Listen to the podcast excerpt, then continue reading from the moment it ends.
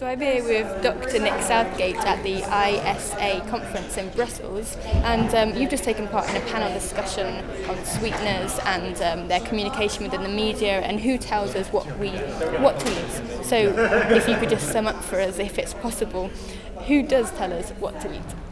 Well, I think um, the surprising thing is that although people hear a lot of stuff about what to eat, uh, people don't necessarily process it at a level of conscious information about which they make very deliberate decisions. Uh, because uh, we have to eat every day, indeed, we have to eat several times every day, and we can't be working that out like it's solving a mathematical problem every time.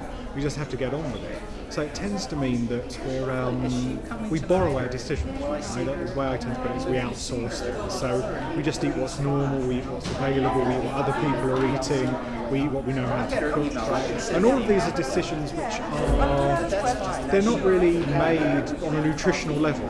So the hope of sort of public health officials is that people will make nutritionally based decisions, but the vast majority of food decisions are only uh, as a second thought nutritional decisions. So we say what's available in the canteen, what looks healthiest. You know, it's, uh, people, very, rare- people are almost never willing to go hungry to have a hel- to get a healthier choice later.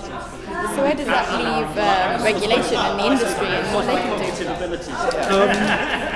Or at least, well, it's a, it's a tricky thing where it leaves regulation. But I think what people have to consider is that if you're hoping you can just provide people better information and educate them to make better choices, then uh, you, well, you'll, you'll be disappointed in the outcome. You'll get some change, but not nearly as much as you might want. Whereas if you start to shape the world uh, so that it's easier for people to make healthy decisions, then they will start to do it. So if it's um, so easy for people to buy, when they go to the supermarket, the supermarket does promotions which put together meal plans which are healthy, the price is right, and people has instructions on how to cook it, which is about as easy as you can make it for people. You will sell more healthy food and people will eat it and they'll have the right portion size and so on, because they don't have to think about those things. Whereas if you try to educate people, here's a cauliflower, here's something else, oh, the correct portion size is 400 calories, and then, you've got people have uh, considerably less chance of success because it's too hard to work out. So I really think the, the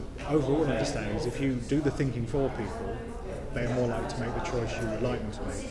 Whereas if you leave them to do the thinking themselves, they are more likely to fail. Great, thank you.